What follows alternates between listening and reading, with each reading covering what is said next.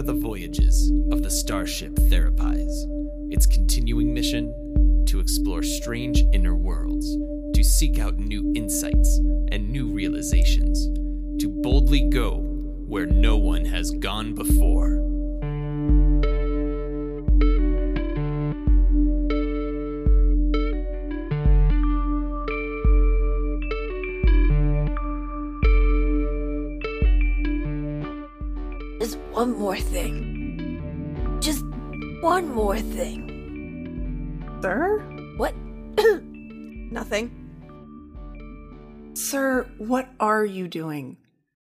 Doesn't look like your usual vocal exercises. And why are you wearing a trench coat? I'm cosplaying. That doesn't seem to be the appropriate timbre for Castiel. It's Columbo. I'm sorry. Hold on. but why is it Columbo? Fuck. Do you not know Columbo? Uh, th- um, that stops right now. Put on this fedora and sit down. Well, that might be. And I'm speaking strictly as Lucerne, of course. Of course. Just might be. Unlikely as it may seem. Just might conceivably be. Ward Fowler is the man we're after. You mean the murderer? Exactly. No. Yes. I know this comes as a shock to you. But let's think about it. Let's let's examine the possibilities. Well, Okay. Now that you've experienced Columbo, let's start the show. I'm Justine Mastin, LMFT, yogini, writer, and educator, and captain of this particular ship. Welcome aboard. And I'm Larisa Garski, LMFT, writer, researcher, Spockian first officer, and I don't know who I am anymore. Just a reminder to the listeners at home that just because we are therapists does not mean that we are your therapists. Unless, of course, we are your therapists. This podcast is for the purposes of education and humor and is not intended to replace seeing your own therapist.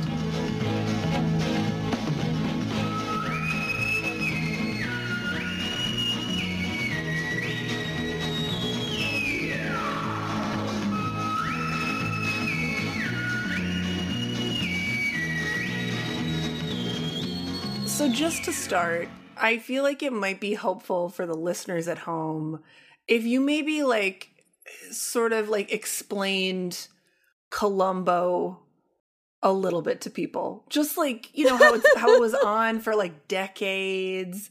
because I would imagine like certainly Zoomers. I, I I mean maybe there's some Zoomers out there who are just like Columbo aficionados. And if so, I Mhm. salute you. Hit us up on Instagram. Um, but for those who are not, maybe like a little summary of Columbo and like his his his deal. Yeah. Um Columbo is fucking delightful. Um and you you friends live in the very best timeline because Columbo is available for free on the Peacock app. Um you can Oh. watch most episodes of Columbo on the Peacock app.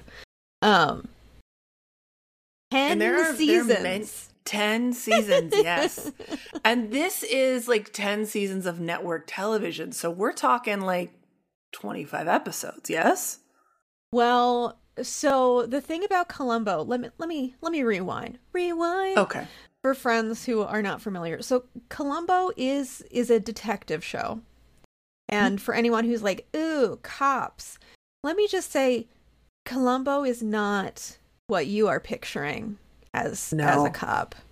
Mm-mm. Columbo, and it, anytime I need to bring up police for any reason, like I need someone to picture a police officer, I ask them to picture Columbo. because Do people, when you say Columbo, do they know what that means? Like in session? um, not always. Okay. now I'll say picture Columbo or or your version of a a beloved character. Mm-hmm. Um, because th- he's just he is he's a lovable character. Um, he does wear a trench coat, which He does. has some Castiel vibes, um, but never a tie. No. No, not never. Well, that's not true. Sometimes he wears a tie, but he he's usually kind of like rumpled. he's very you rumpled. know, He's it like it looks like he, like he slept in his car in his trench and partial suit that he wears. Oh my god. And it just oh Okay, here are things that I love about Columbo. okay, but before we get there, like it's it was on for what? It started in what, like the sixties? it started in the 60s, it ran until the 90s. The nineties. Peter Falk is the actor who plays Columbo. He Mhm. always played Columbo. Yeah. There were like fits and starts similar to folks if they know like Doctor Who, but the difference is is that no one ever took over the role of Columbo. It was No, always it was always Peter, Peter Falk. Falk.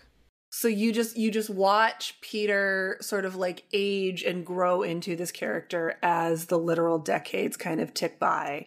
Mm-hmm. And am I remembering right when you told me about this that like there were pauses sometimes between seasons or like time would go by and then he would return or was it always consistently on the air? No, i mean time would go by, and the oh, what I was going to say, and Mhm. I got off on a tangent somewhere, was No worries. the they're very long. They're almost like Sherlockian in their length. Yeah. They're they're almost like Yeah. a movie length. So when you asked, you know, are they 20 is it 23 episodes in a season? No, it's usually like maybe Sure. 10 episodes in a season because they're like movie length. Mhm. Um, and I just I remember watching these as a kid, and it would be like it'd be like a Sunday afternoon movie. Columbo. Yes.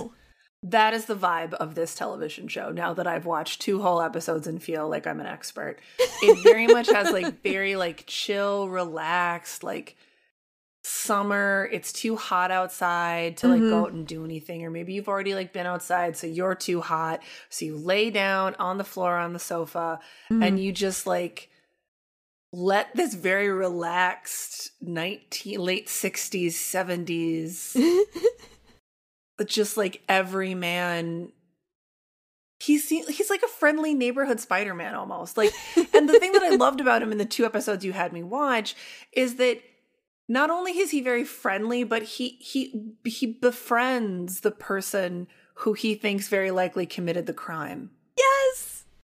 and then he just like hangs out with them and like I appreciate for listeners that like if you are like if you have like cops the way they often are in reality that these two things Mhm. feel like very contradictory like they wouldn't work. Um so like maybe it'll, maybe just use the word detective when you're thinking about Columbo cuz he really does. He like he's very friendly to everyone. He makes friends with the potential perpetrator and it's Mhm. through this like friendship that he sort of like, you know, cajoles the potential murderer into that he solves the crimes. And Mhm. sometimes, as is the case with the William Shatner episode, Fade into Murder, like by the end of that episode, to me, it felt like William Shatner's character truly thought of Columbo as a friend and was like sad when it was all over and it was time for him to go to jail. and that is often the vibe. I mean- Okay. Yeah, I it's so uh friends at home. I I've been trying for a while to to pick I curate which episodes I would like Larisa to watch and I've been having such a hard time and I decided stop just ripping your heart open and have her watch the Shatner episode and the Nimoy episode. hmm Those can And I did. those can be the amuse bouche. Mhm. It's perfect. Um, I watched both of them. We're recording on a Sunday. I watched them Mhm. both yesterday and a Saturday. I Mhm. went and had a wonderful brunch with a friend, and it is a major heat wave both here in Chicago and in Mm. Minneapolis. So by the time I had schlepped myself home, I one I showered because I'm trying to like ease back into public transit, and like this is not a knock against public transit. This is like it's 90 degrees outside, and I needed a shower. and then I was like, what will I do? now with this this this like afternoon in front of me and I thought I am going to lay down in my bedroom and I am going to dim I'm going to like close the curtains so it's like dim lighting and the air conditioner's going and I'm going to put on Fade into Murder. And this and this is how they were meant to be watched. It is a lazy summer day. Mhm. That was perfect. And you got you got a great sense of how these eps usually go because the Shatner episode is a good sense of like the murderer just really takes to Columbo and they're fast friends. or in the Nimoy episode, like the murderer is so annoyed and really wants Columbo to go away, but Columbo never goes away. No, I mean like we'll get to a Stitch in Crime, but it it was mm-hmm. It was really um like upsetting to watch my alter ego just commit these like terrible crimes. And also it was made very clear that like the the character that Leonard Nimoy Spock is playing would have been more than happy to just like push Columbo in front of a bus. oh, absolutely.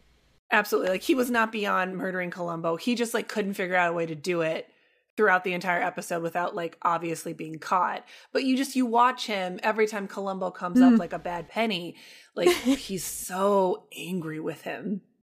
It was very funny this morning. I I told my partner what well, I told him last night what we were doing because I was like, okay, we need to watch a couple of Columbos. Um and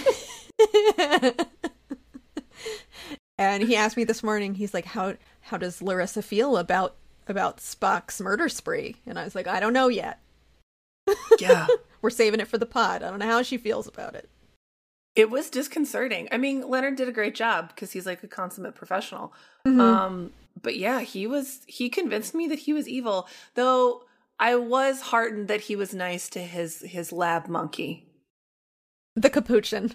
the capuchin monkey who was there. The capuchin and the capuchin monkey like seemed like he genuinely enjoyed Leonard Nimoy, which like makes sense. Um, but like I thought that was a nice touch that like here's a man who's like not above killing his as it seems to be like decades long mentor. but he has a soft spot for his capuchin monkey. and, and I just I just I love how he has this entire lab full of animals that he never engages with. Except the monkey. But yeah, no, there's like I think there's a rat and a rabbit Uh-huh. obviously the monkey. Uh-huh. He has this like little like glass medicine cabinet where all these different vials are stored, Mm-hmm. including a vial to uh not assimilate, but oh, simulate some sort of like, I don't know, heroin drug overdose, which Hmm. what is this man testing? right, what are your drug trials? What are these drug trials? What is what was it that he was trying to test? Oh, it was something to do with like organ rejection. He was trying to Oh, figure sure, out a medication he could give to people Mm-hmm. so that regardless of where this organ came from, you could put it in your body and it would Mm-hmm. work for you. I mean that that's close to my heart. My my father had an organ transplant.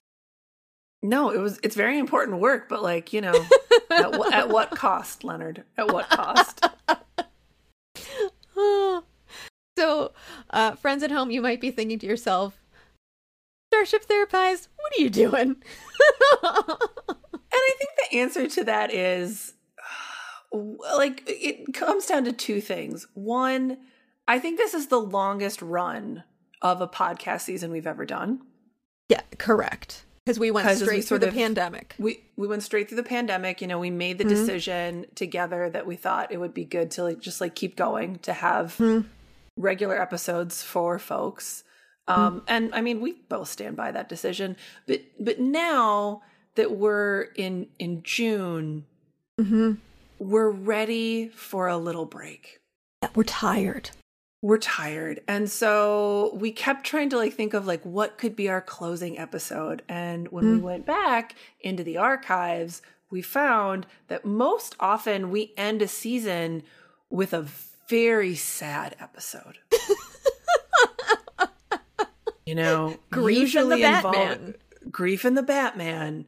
Um, what was season two? Hold please. I'll find it for us. Oh yeah. It was Mourning Black Panther.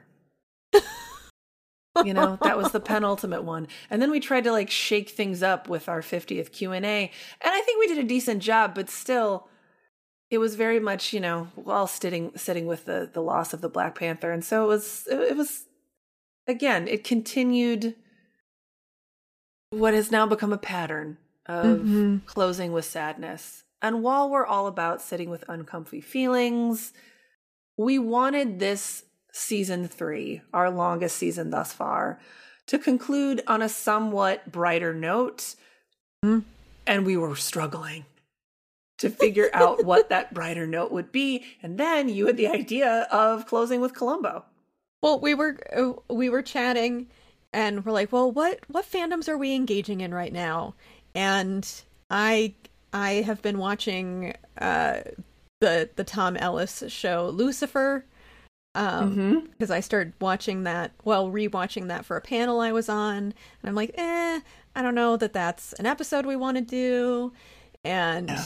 You know, L- Larisa's been like doing lots of gaming, and we know that I'm not like gonna hop on No. and start playing Dragon Age. No, no. I'm watching Once Upon a Time. I don't really think that's your that's your jam. I've I've watched a little bit of it. I mean, I'll pretty much watch Sebastian Stan do anything, but Right, but like that's that's to be your problem because he's in it for like in effect like 5 minutes. mm. That is going to be a real problem. You know, you were never going to make it through anywhere to like season 3, let alone the full 6. hmm Right. But then I remembered Mhm. Columbo. Columbo has been my comfort watch. Hmm? Lo, these many months. It has. That's true. Whenever you were feeling really sad, you're like, "You know what? I just need to cuddle up and watch a Columbo." Yeah, I'm just I'm I'm feeling I'm feeling really overwhelmed. I'm gonna go spend some time with Columbo, and my my partner and I have been making our way through. I believe I have now seen at least all the ones that are available for free on Peacock. I don't know if there are any other ones Oh. That's that a lot of episodes. that exist. I did I I must confess though I did not make it through the final episode because it was so bad. Oh no. It was not at uh okay. So friends at home, here here's some of what I love about Columbo. Is it okay if I get into that right now? yeah, absolutely. Dive in. Okay. Some of what I love about Columbo is just how he's this like super flawed, rumpled, like doesn't seem very bright on the face of it guy Yeah. who is Mhm. actually super attuned and Yes. astute. Mhm. And so I especially like the the episodes where where the murderer thinks they're going to get away with it, where they think that they have plotted a perfect crime. Mhm. What I don't like, and there are only a few of these, there are a few episodes where it was an un where it was a spontaneous unpremeditated murder. Oh. And I don't like those because it's not there's no matching of wits. Oh. Yeah, that makes sense. And it's just this like sad, desperate person. Right, who's like Yeah. who has covered up a crime. right. But it's not, you know, I like I like watching the like, you know, this person has plotted this all out and they, you know, they t- they timed it and like with the Shatner episode, it's like we turned watches backwards and turned watches forwards and Yeah, I start describing it like it very much is kind of like a Sherlock Moriarty vibe often. yeah, But mhm. like friendlier. much much chiller. Much chiller, much more friendly. And like especially in like in the Shatner episode, like it very much starts so like William Shatner's character when we meet him, his name is Ward Fowler. Mhm. And he is an actor on a show that's like basically Columbo. So they're doing some like fun stuff with the fourth wall there. Yeah. And so, and the other thing that I really loved in these two episodes is that you don't, Columbo doesn't show up for the first like 10 to 15 minutes. Instead, it's this very chill world, word, world let me take that back. Instead, it's this very chill world building that they do. Mm-hmm. And so for the first like 10 minutes of Fade into Murder, you just see William Shatner wandering around this set as pseudo Columbo. Mhm. And he has this like very like barbed conversation with his former lover, now blackmailer, Claire Daly, who's the producer of the show, with her husband. I don't know why her husband is even on the show as a producer because he clearly does nothing. But it does a nice job of like setting up all these different dynamics. And then the murderer commits their murder. And then Columbo shows up in this episode as just some like guy who inexplicably walks on to Shatner's pseudo Columbo set and like is knocking lights over. Uh-huh. And the director yells at him, and William Shatner is like, Oh, this guy's a buffoon. Like, sure, he can be, I'll be pals with this poor buffoon. He doesn't know anything. And then, like, Shatner leans into his, like, fake Columbo role, which is his, his detective is Detective Lucerne. And he has a fedora. and he has a fedora and and then and like columbo totally like plays into it with him he's like oh like ward what do you think Mm-hmm. detective lucerne would say here yeah. Right. I could And really use just- your advice. i could really use your advice your expert advice Mm-hmm.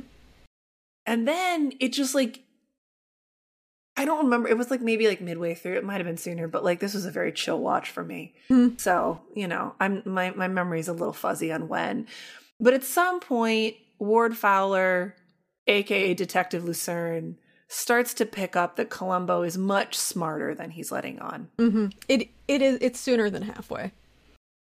And shatner's like this is great. We can just like be two detective bros together. Uh-huh. and they just hang out they drink what is it that he keeps drinking in his home with like the snifter? Oh. it's either brandy or cognac. I, I think it's brandy because it's it's in a huge brandy glass, like the world's largest brandy glass, and he's wearing a leisure suit, like a proper leisure suit. a proper leisure suit? He also has like a jean leisure, leisure suit which i thought was hilarious. Columbo like wears the same suit like white shirt and tie for the entire thing Yeah, he he had he absolutely has a uniform. He doesn't. Uh, that's what he wears, and he has the same French car through the entire series oh that's right mm-hmm. from the '60s to the '90s. He has that same car.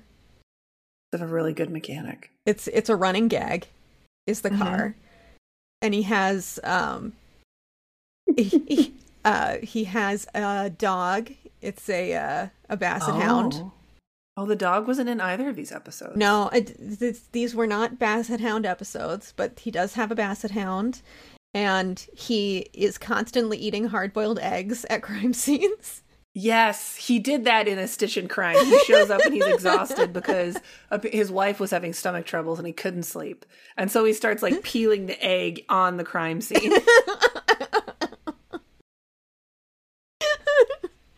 And one of the other investigators are like, Columbo, sir, you're messing this up. And he's like, oh, yeah. Oh, okay, sure. I'm sorry. right, we don't have DNA yet. This is not really a problem. No, what they have is Columbo, who has incredible emotional intelligence and can read people really, really well. Like that's hmm. Columbo's superpower. yep. Is he can just read people. And it seems like, I mean, not seems, his approach to solving crimes is he's very good at figuring out who's probably the person who did it. Mhm. And then he's like, I'm just gonna hang out with them. And and if I just keep hanging out with them, they're gonna do something or say something, probably a couple of each, Mm-hmm. that'll give me the proof that I need to confirm this like intuition that I have. Yep. Yeah, and he he is he's very attuned to to people, and he'll he very much notices his environment too. Yeah. You know, he notices people's patterns and the and the patterns in his environment. which that that's what we do. That's what therapists do. We're Columbos. That's probably why Columbo is like really works for you because that's absolutely Mm-hmm. uh, like an element of our job where we just like you know we get to know people and we just hang out and we you build a relationship and it's through that building of the relationship that you figure out okay luckily in our job it's like how can i help this person help themselves Right. What what's going on here? Not mm-hmm. who committed a crime. not who committed a crime and how can we put leonard nimoy in prison where he can't use dissolvable sutures to mess up anyone's heart valve surgery again yeah, correct. But I do I just I I I love I love that he's a person. Yes. Yes. And they all feel like by and large, even a lot of the side characters, Mm-hmm. there's they, they I don't I'm, I don't know I'm not quite sure how they did it, but and it's probably a combo of writing and also the actors, but Mhm. they feel like they have such layers. Like nobody feels like a stock character. Like Mhm. I don't want to like be too hard on Supernatural here because we're big Supernatural fans, Mhm. but one of the things that I I couldn't quite connect with when we watched like the final eps in the final season Mhm. is so often the side characters they would bring on it's like I don't know they felt they didn't feel like they had layers they didn't feel like people they felt like wooden Yeah. in a way that like I mean frankly didn't really re- I mean it didn't really vibe with how I experienced the show early on hmm. but it definitely is like a sharp contrast with Columbo where even someone like like the gopher Oh, William yeah. Shatner drugs. Even the gopher had this like story about like being a recovered alcoholic and often falling off the wagon and like being friends with people at the studio and like his like sh- his outfits matched his personality and he was kind of bumbling but like it all came together in mm-hmm. such a way that this it felt like a real person. Mm-hmm. It was such an authentic portrayal. Yeah, no, I, I, I toe, I toe, I. that was a mix of so and totally agree. I toe agree, um, beautiful because e- even in those first moments when you meet, I think his name is Mark, that that gopher character. i think so Um, even in the first moments that we meet him, and he goes over to to Fowler's house, and they're going to watch a a baseball game, and we Yep. s- and we see Fowler putting drugs in his drink, and we're like, no, don't drug him. He's in recovery. Right. Don't I think give I him a texted you that. drink." I was like, don't do that. This man is trying. Why are you doing this to him? And then like when he comes back after you know, after you know mm-hmm. Shatner's killed Claire Daly, his blackmailer, mm-hmm. and he like comes back and he he'd like recorded the game, so he had it all mm-hmm. set up, and then he wakes him up and the poor guy is like, "Oh, what happened? I don't. I thought I only had like half a drink, but my head hurts so bad." Mm. And I felt really badly for him. Yeah, right. And that like that really says that this was a fleshed out character. Otherwise, we wouldn't care. No. And like they don't they don't just like use him for laughs. Like he is silly and we do laugh at him at times mm-hmm. as an audience member, but we also really feel for him. There's like real compassion that we have for him. And like now like this is really interesting because I did I did not expect to enjoy Columbo as much as I did. Full I stop. was like I truly I was so I was so thrilled and I and I told Eli I was like Larisa really liked Columbo and he was like, "Well, who wouldn't?" And I That's really beautiful.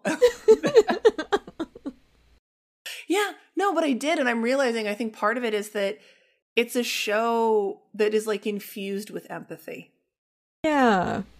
It's it really invites us as audience members to like, let's empathize with everybody here. Mhm. Sure, like some people are silly and some people are really awful, like Leonard Nimoy's Dr. Barry Mayfield, but like everybody here's a human being. Mhm. And that means that baseline, we can find a way to connect with them as human beings. Because human beings are so many things, including messy. And it really does such a nice job, at least in the two episodes I saw, of like with every character that has like a speaking role that gives you enough to connect with them as a human. Mm-hmm. Yeah. And it I mean, I I hope you decide to watch more of them. You can you can I mean, I think I'm. G- I think I'm gonna because I think it'd be nice to like have these be like we're closing this season, but then we can open our next one with more of a complete Columbo retrospective, if you will. I don't. I don't think I'm gonna watch like all the episodes like you have, but like a curated ten to twenty. Yeah, I'm, I think I think that would be great. And it makes Mm-hmm. me think of, and I do not remember what episode this is now, but there is an episode where somebody asks Columbo, you know, basically like, why do you do what you do, and how do you have Mm-hmm. Right. patience for these murderers, whatever. And he's Mm-hmm. like, I basically like I love I love people, and you know i i don't i don't hate murderers like i, I know they did a bad thing Mhm. but i also like i get where they're coming from and they need to pay for their crimes but right. you know crimes but really the message is like i Yeah. i don't i don't seek vengeance No. It's very anti-Batman. It's not about vengeance. It's not about hurting someone. It's not about any kind of power struggle Mhm. or authoritarianism. He's like, I want to figure out what happened hmm because, like, that's what I do. And, you know, then you try to sort of forget about the fact that then this person is going to be like shoved into the prison system and, like, that's no good for anyone. But I can imagine some sort of like, you know, like post Rev society where you would have Columbos who, like a whole, maybe that's what we would rename them. We would have columbo investigators and they would figure out what had happened between humans. And then once we figured it out, you know, you wouldn't like maybe send Leonard Nimoy's character to jail. You would send him to some sort of like, you know, group therapy inpatient rehabilitation program where he would learn, he would relearn how to have empathy and how to connect with other humans. mm-hmm. Because the more we talk about this, the more I wonder if that was maybe part of what really irritated his character about Columbo is that like his whole shtick is that he's like cut himself off from other human beings. the the nimoy character The Nimoy character, like Mhm. he has clearly like that's what he's been. He's not interested in linking and building with anyone. He's like, I'm going to build for me. yeah me and me and, And this he- capuchin monkey me and this capuchin monkey it's like we're in it to win it and we we're not going to care about anybody else. So any spark of anything with other human or any creatures we need to snuff that out because it's just me and the capuchin monkey. And then here comes columbo and he's like hey why not connect with people? God your mentor seems really nice. Uh-huh. Right. You know? He had such nice things to say about you and leonard nimoy is like don't tell me about that because i'm trying to kill him because he's getting in the way of my research and it's just me and the monkey. Oh, and just isn't it delightful how how Columbo is talking to he Mm-hmm. talks to the, you know, the preeminent surgeon the same way that he talks to the lady who cleans the offices, the Yeah. same way he talks to the same way he talks to the same way to, there's not Yeah, the recovering drug addict who dated Mm-hmm. the nurse who was, you know, Leonard Nimoy's first victim. Mhm. Yeah, he. I mean, it feels very Sal Minuchin in a way. he he knows how to like meet people where they're at mm-hmm. and speak their own unique cultural language, and he really moves from a place of real genuine humanity. yeah, and you know people underestimate him. They do, which like it's kind of like a subtle critique of our sort of like modern rationalism. Because modern time Last time you were having coffee thinking about modernism. and it came all the way back around here for Columbo, because uh, I think Columbo is often underestimated Mm. by modern society because he is emotionally intelligent. His superpower is empathy, and rationalism and logic often doesn't know what to do with emotions. Hmm. It's true. Yeah. I mean people people don't know what to do with him. No. And sometimes that like they find that very like I don't know, sometimes it sparks joy for them. Like, mm-hmm. in, like for William Shatner, sometimes it sparks the opposite of joy. For Leonard Nimoy, it sparks anger. and it, it's it's fun to see like when you're watching an episode who who's going to respond to him like who's going to try and ingratiate themselves to him who you know who's just going to pretend to be irritated with him or actually be irritated with him Mm-hmm. Yeah. Real. Uh, but he um some of my favorite stuff is just watching him enjoy life Like when he goes to the party at Leonard Nimoy's house where they have all these doctors and all this food, and he just walks around filling his plate. Yep. Yep. He he walks in and the you know the the folks are are passing the trays and they offer him some food and he's like, actually, you know, I haven't had lunch. And and the you know the server's like, oh, uh, please, there's a whole buffet. Help yourself. He's like, oh, thank you. I could really. I could really go for some crab's legs, you know.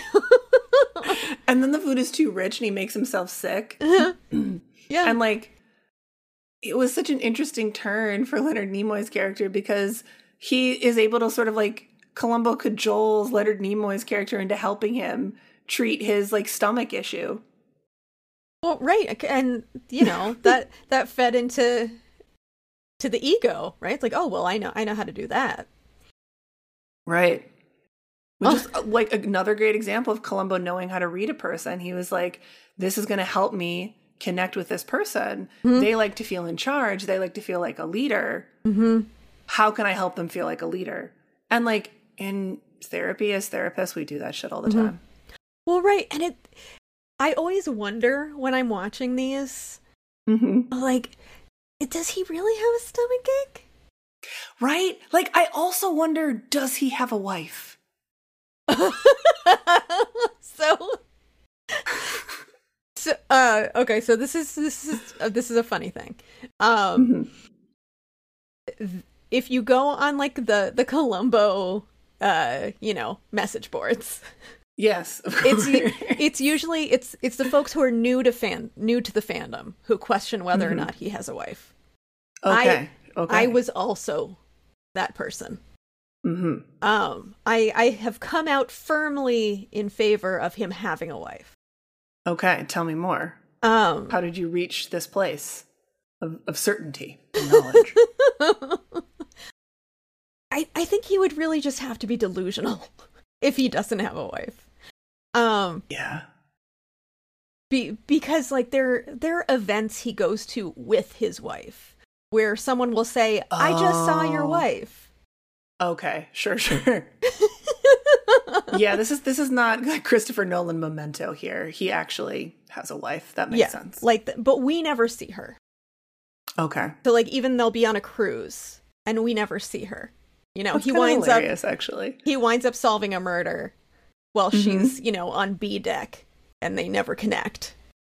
Because you couldn't She's do just getting her hair and nails done. right, you couldn't do a show like this today because of cell No. phones, hmm but you could then. It's like we're on a ship. How do? Right. You're not checking in all the time. hmm Um. So I I believe he that he has a wife, and he also does have a nephew that gets confirmed. Yes. Um. But he he says they have children at one point, and then Hmm. another point he says they were never blessed with children. So I don't think the So, children. yeah. I don't think they have kids.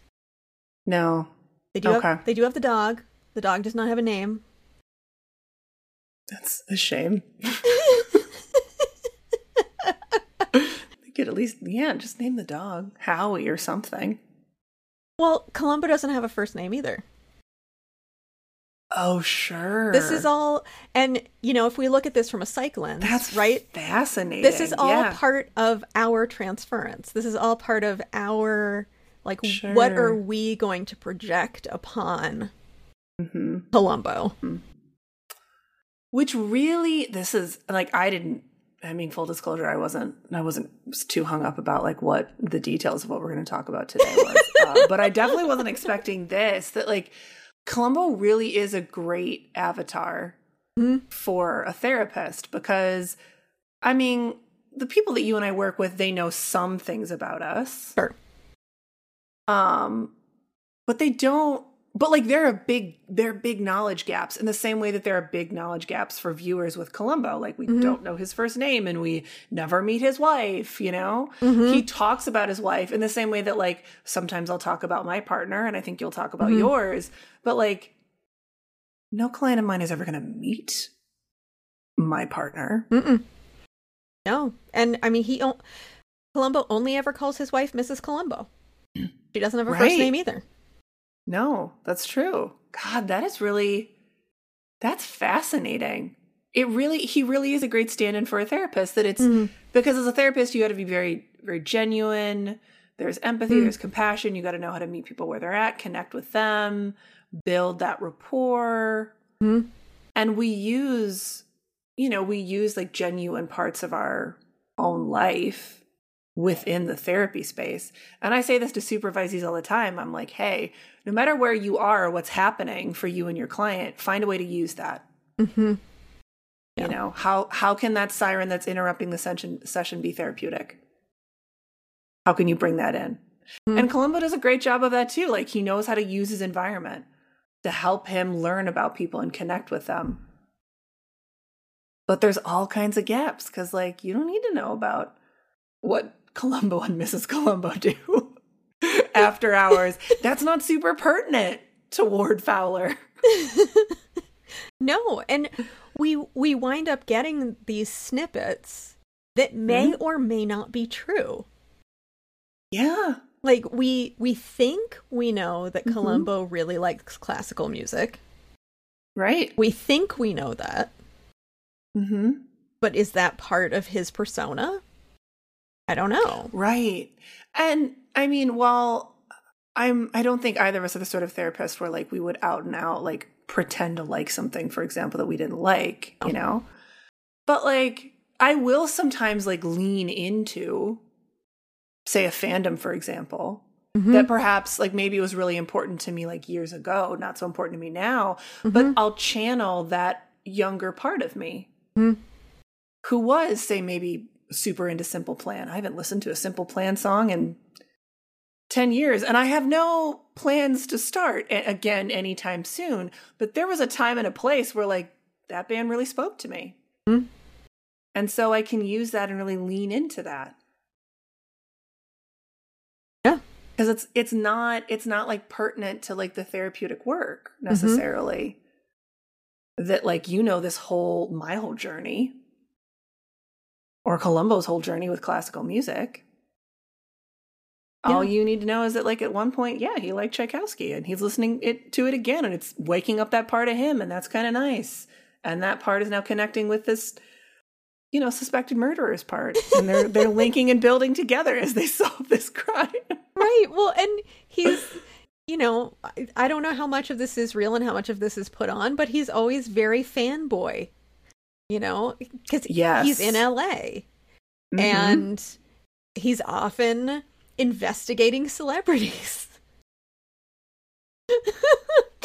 No, there's a scene two thirds of the way through the episode with William Shatner where he picks at some. I don't. You you might know what this is probably better than I do, but there was like a call sheet I think Mm-hmm. It's that his, was in his yeah his biography. Yeah. Hmm And he picks it up, and it's just like this piece of paper. And Columbo's like, "Hey, can I have this?" And Shatner's like, "Yeah, sure, whatever. We have like different ones every day." And um, and he's like, "Oh, this is so great." And he's like, and Shatner's like, "Yeah, I guess." And he's like, "No, maybe it's not a big deal to you, but Mrs. Columbo, she'll be tickled pink. She loves you. She loves Detective Lucerne." And then like William Shatner's like, "Oh yeah, people love me. I'm great." Right. Is that real? Is that not real? I don't know. Does it matter? No. Not really, you know, because I would imagine that, like, if he comes home and he's like, "Look at this thing that I got as I'm solving this case," Mrs. Columbo probably would be pretty tickled about it. oh, I wonder. I wonder if Mrs. Columbo cares. I guess I hope she does. I in my like fanfic in my in my head canon, she does for sure. Okay, that's great. Mm-hmm. Yeah. I mean, I from what I have witnessed, I believe that they have a very secure attachment. And that she It, it seems like and that do. she at least is very interested in his day. Yes, that she's interested in him. You know, Mhm. maybe she doesn't really care about the pseudo Columbo Detective Lucerne show, Mm-hmm. but she'll care about it because it has to do with her husband. Because she and she cares about him.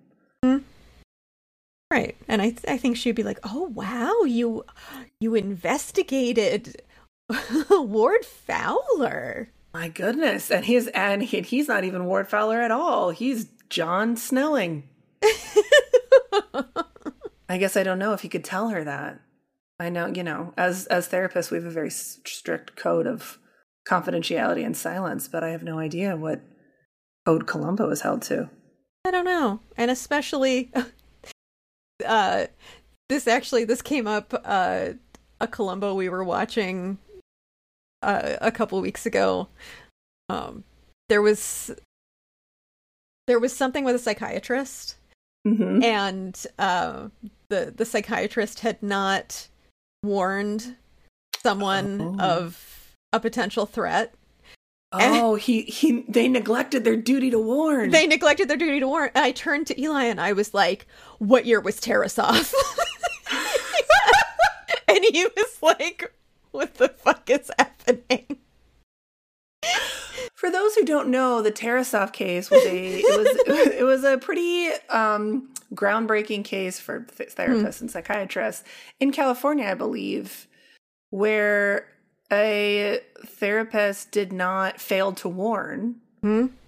someone um, that was in in danger from their client, and I think I think that person did end up dead. Yep. Yeah, and so now therapists have Now. the duty to warn, meaning we we have the obligation to break confidentiality if our Yeah, if, if we think so, Mhm. someone is in clear and present danger, either because they're going to harm themselves or they're going to harm somebody else, not only do we need to break confidentiality to try to keep the Mm-hmm. perpetrator safe, we actually need to do the best that we can to notify the potential victim. Mhm. Right. and in this uh, Columbo that I watched, the The psychiatrist did the, not. The psychiatrist did not. Oh, And I oh no. yes, and I I was like, this episode was filmed after Tarasoff. That's really interesting. They Wait. didn't. They clearly didn't have a psych on site to like consult. They did not. This. Mm-mm. Mm-mm. There have actually been quite a few Columbo episodes with um with therapists and Oh, psychiatrists. interesting. yeah, I I think that um those would make great conversations for us. I mean, this is going to be part of what we're going to do on our break here, Mhm. our hiatus. We're going to stay hydrated, stay cool, and watch a lot Watch of Columbo. Columbo. Mhm. it's like stay calm and carry on. Like stay hydrated Stay and watch calm. Columbo. Stay hydrated and watch Columbo. We're doing it for you, listeners at home. Mm. You know, we need this break to refill our creativity mugs so we can bring you Mm. more hot Columbo content in fall of 2021 because that's what y'all are wa- wanting, right? Well, I, I mean, I don't think they knew they wanted it, but now that they've listened so far, Yeah. they're like, maybe that show that my parents or grandparents or great grandparents, depending on how old you are, watched. Yeah. I mean, and here's the thing. Maybe if you are interested, listeners, you could check it out. And not only will you be ready when we come back for season four, but this could be like a new topic of conversation with a elder relative in your life. They'd probably be pretty excited to talk to you about Columbo. Right. And probably would have a very different take. Yes. Um, and I, I want to be so clear that that we are not saying that this show is without problems. And that oh, no, it- no, no, no, no. It is it is a product of its time.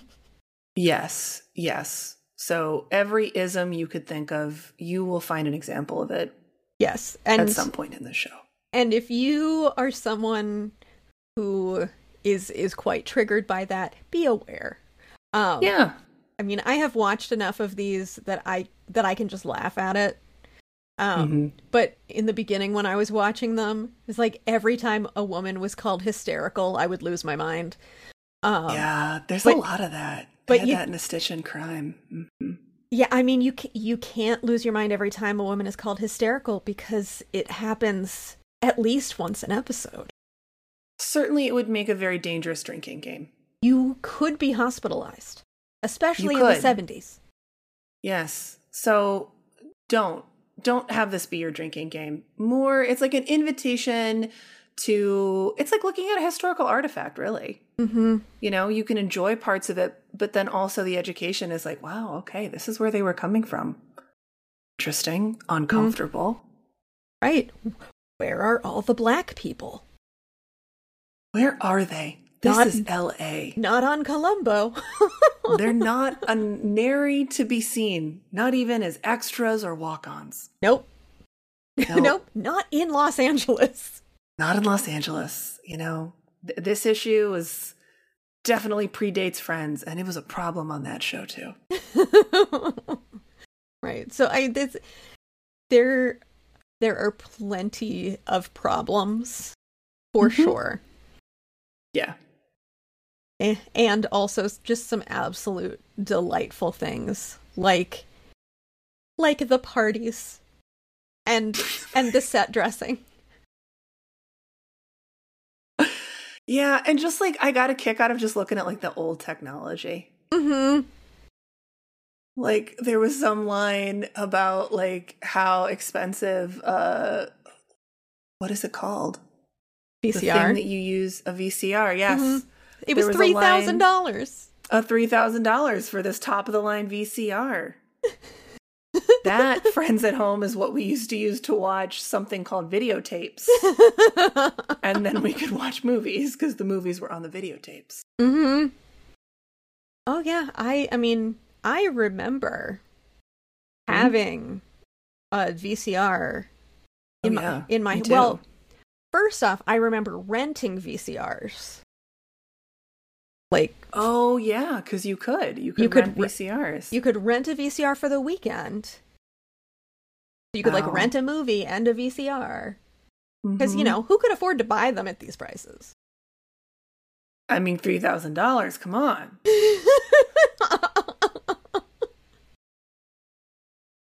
but it is. It's just Oh you know, it's so fun to see because so often Columbo is investigating, you know, Mhm. the the the rich and highfalutin Exactly. and what what do their homes look like? Shag carpets and a lot of a lot of plush uh-huh. whether it's carpeting or sometimes the walls looked sort of fuzzy. Mm-hmm. Yeah. A lot, as you said, lots of leisure suits. Turtlenecks Shatner in the summer. a lot of a lot of turtlenecks in the summer. A lot of like gold uh, bracelets for men. Mhm. Yeah, I mean, it Mm. was a good time for for men's jewelry. It was, which is also like a fun part about watching the show because you it's like a you, you can really get into like the fashion and the art and the decor of the times. It's very much Mhm. like a little window into the past to a certain extent. Yeah. And and Columbo stays the same. He does. He's just in his unassuming trench coat and like this is reminding me of me because I very much have like a uniform that in the before times I would wear. And Mm. and now I mean it doesn't matter what I'm wearing on my bottoms. I mean I suppose it, it does to me, but like no one sees that because I'm on camera. But Only I your have, like, haunted sweater. I have my haunted sweater. I have my gray haunted sweater, and then I have my sort of like caramel colored sweater. and uh, now I'm I've whipped out my sort of like soft tone t-shirts for summer. oh, that's Columbo's a therapist. Yeah. There's lots of there's lots of little like therapist finishes on our friend Columbo. hmm Yeah. And but what I like about this is that he he's the kind of tabula rasa that I appreciate. Because he knows that the tabula is not rasa. That's true. Yes, go on. But he he keeps hidden what is appropriate to be hidden and he makes plain what it, it makes sense to be plain. And for friends at home who are not therapists, um you've probably heard me talk about this before, but in the event that you haven't, the tabula rasa is this concept in psychotherapy that goes back to Freud, which tells us that It's it- old that, it, that it's old and and dated. was, was perhaps thought of whilst on opiates. Um, We're coming down. Hard to know. oh, hard, hard messages.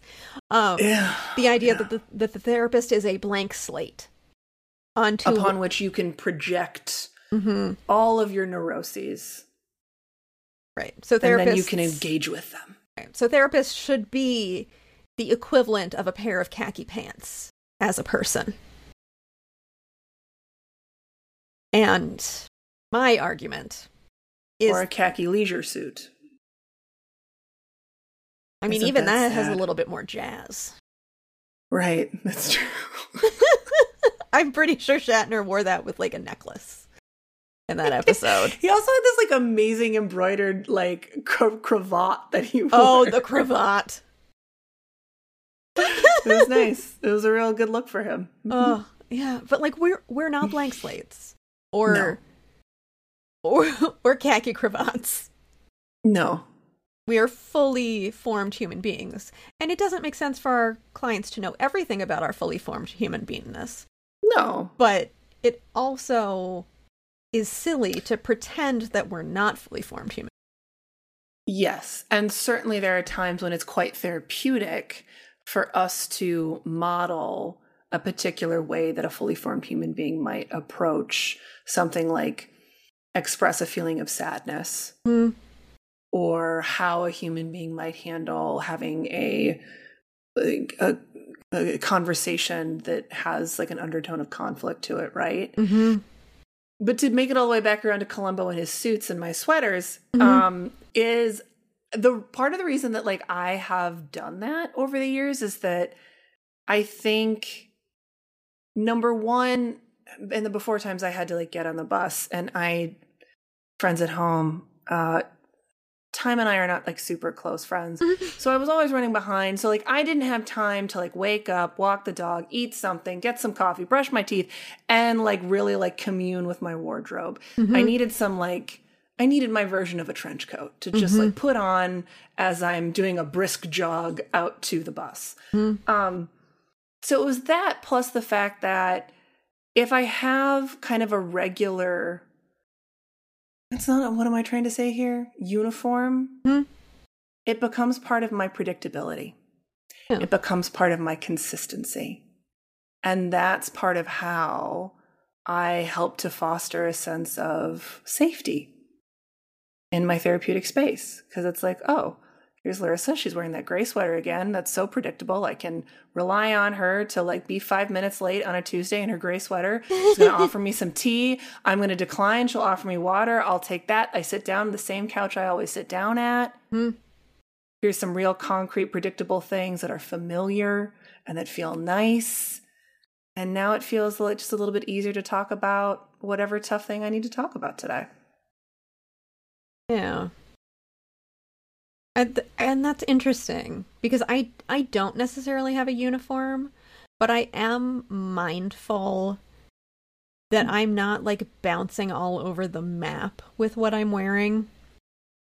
Yeah. You know, like I um I tend to wear blouses when I teach or when I am doing presentations.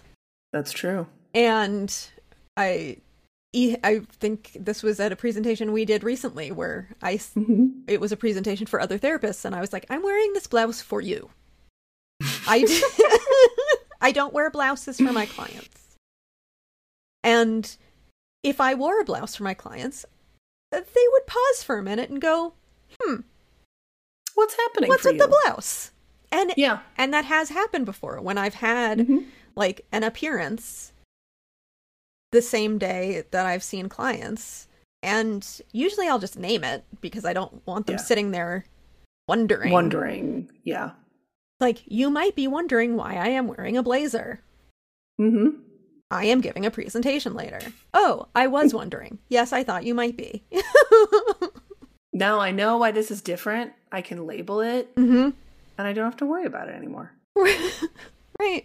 And it's funny because there is an episode of Columbo when his where his wife buys him a new coat Oh. and he keeps leaving dicey. it everywhere. He takes it off at the crime scene Sure. and Yeah. you know, just people keep handing it back to him. And he keeps like this part of him keeps trying to get rid of it. Yeah, because he doesn't like it. He doesn't his like it. Familiar coat. Uh-huh. Yeah, he he's like, "Oh, my I you know, you know there's this part of him that wants to appreciate it and like it and you know, people keep saying something's new about you and he's like, "Uh, I'm being noticed. I don't like that."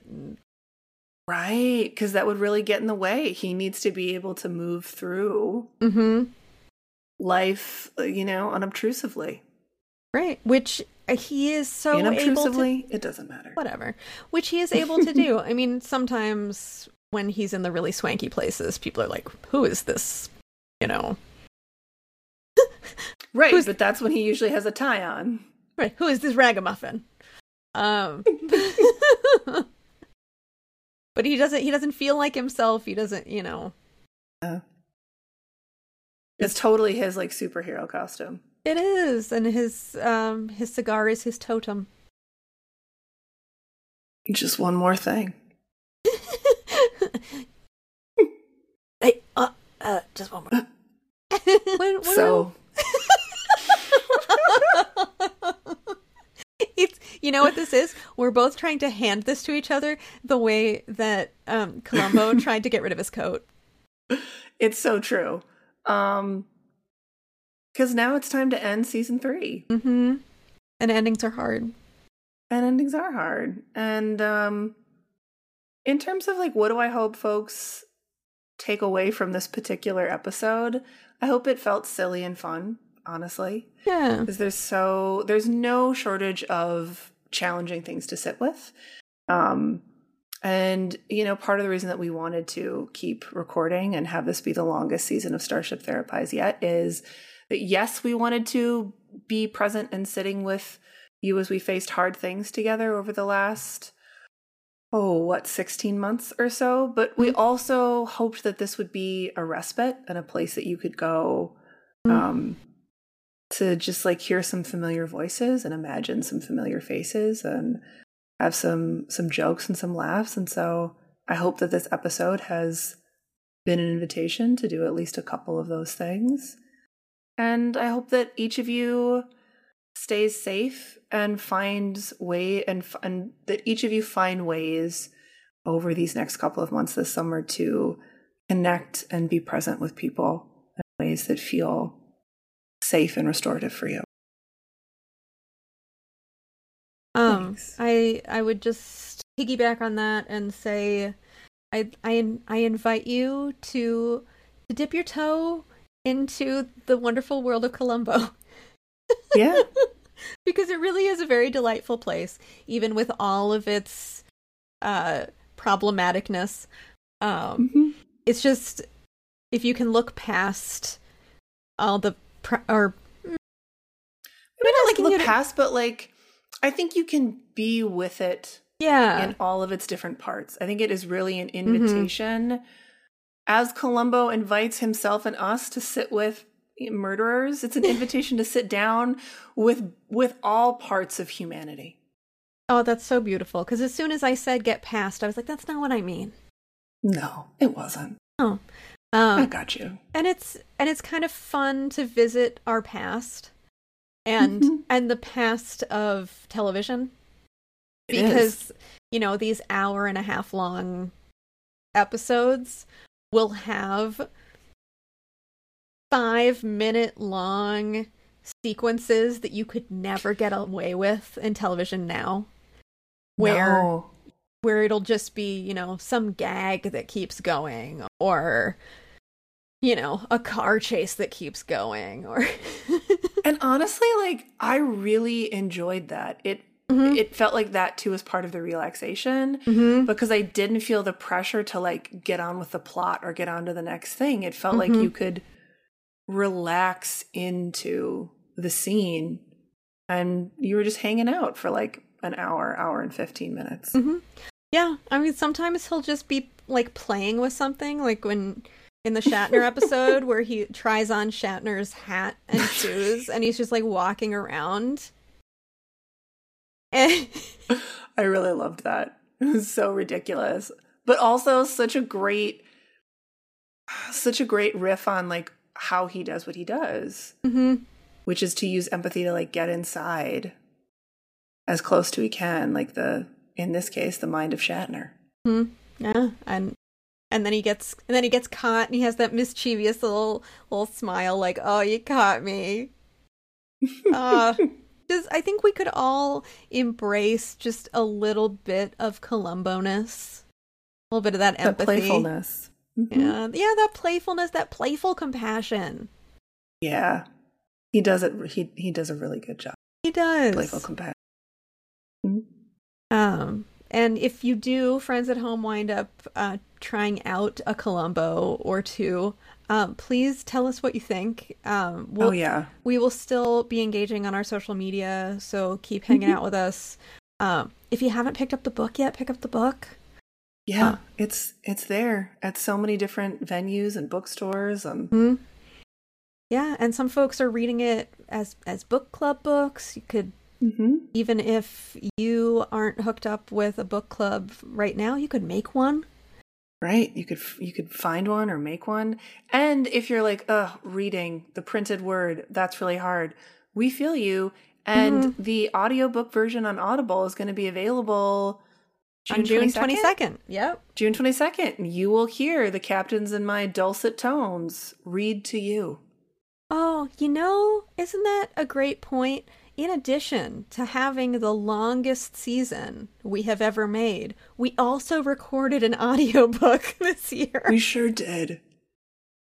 Just gratitude to the vocal cords. My lungs. My- the lungs are ready for a rest. They're ready for some hydration and Columbo My in between the squats that my- our trainer has us doing. My poor lungs. Uh, today, today was abs. Today was all Ugh. abs. I'm so sorry. So some of the stuff we talked about today, we talked about secure attachment. We talked about the Tarasoff case. I invite you, Larisa, to look that up because that is not the correct thing. Great. Um, we talked about empathy and compassion. We talked about uh, Sal Minuchin, uh, one of the the granddaddies of marriage and family therapy, um, who I get to talk about now as uh, adjunct instructor at uh, St. Mary's University of Minnesota. You sure do. Professor Kirk, you're just out there it's teaching teaching the youth. I know it's and and I did tell them that we ourselves had a professor who called him Sal Minuchin. So I Ooh, really quick, but I Mhm. think funny story. yeah. When we were watching, when we were watching, we were walking to brunch in the heat Mm-hmm. of the day earlier. We saw someone walk by with a, I think they had like a Northwestern T-shirt on, hmm and partner and I were like talking about just like you know when you have T-shirts for your alma mater, and Mm-hmm. I was like, nah, I don't know if I want one for St. Thomas, which is where you and I got our marriage and family therapy Mm-hmm. Yeah. certificate. I was like, I want an Anne Ramage T-shirt. and that kind of like university like block lettering font because like that that's the person Because we went to Anne was Ramage University. yeah we went to anne ramage university Uh, I, i still hear anne in my head I can only aspire to be the sort of teacher that that my future students will will talk with each other and remember things that I say. And um, my one of my my new colleagues at St. Mary's, uh, Calvin, I found out also went to St. Thomas and had Anne, and so we got to have a little That's lovely. a little Anne remembrance session as well. Truly, there is a human who has touched so many lives. Right? And I don't know I don't know if she knows. I hope she does. I still remember like the last class I had with her right before graduation where she shook my hand mm-hmm. and I was like, "Oh god, I'm ready. I'm ready to be Anna she's shaking my hand. She has taught me all these things. She believes in me. She got teary, which like Anne was not the sort of person who ever got teary. But when she realized we were all graduating and she was like, "I'm so proud of all of you." I was like, "Oh, it's I've done it." Oh. That's so special. Right? All right, take us home, sir. Well, um, our fandom today, we stayed firmly in the land of Columbo. Um, and the the specific episodes we talked about were Fade into Murder, which is the uh, the Shatner episode, and A Stitch in Crime, which is the Leonard Nimoy episode, which we talked less about. Um, it's just less fun. It is, it, yeah, it's just more upsetting. And we spent some time there, but like, you know, Yeah, it's I. Yeah. I mean, it's it's a very good episode, and it ranks very highly on the Columbophile uh, rankings. sure. it, I mean, it's, an excellent example of Columbo solving his case, but like as a Spock, it was just, you know, it was a, it was a disquieting watching Yeah, or viewing experience. like why is why is Spock a spree killer? That's upsetting. Don't like it. yeah, it was it was like Dark Mirror view, Mirror Universe Spock, but without the goatee. Yeah. Yeah. We may be at the helm of this ship, but we know who really keeps us running. Thank you to Ensign Kyle Rebar, who composed our theme song. Thank you to Lieutenant Catherine Mandycat Duthie, who designed our beautiful cover art. And finally, thank you to our fabulous producer, Lieutenant Commander Brian Therens. We could not do this ridiculous podcast without you. Be sure to follow us on Facebook, Instagram, and Twitter. And the very best way that you can support our podcast is to subscribe, rate, and especially review us on Apple Podcasts. And be sure to tell your friends. We are also available on Stitcher and Spotify. And just a reminder that our book, Starship Therapise Using Therapeutic Fanfiction to Rewrite Your Life, is now available at all of your favorite booksellers. So order yourself a copy, or two, or three, and share the news with your social networks. And once you read the book, please leave us a review on your favorite book site. And as always, Live long and prosper. See you in the fall!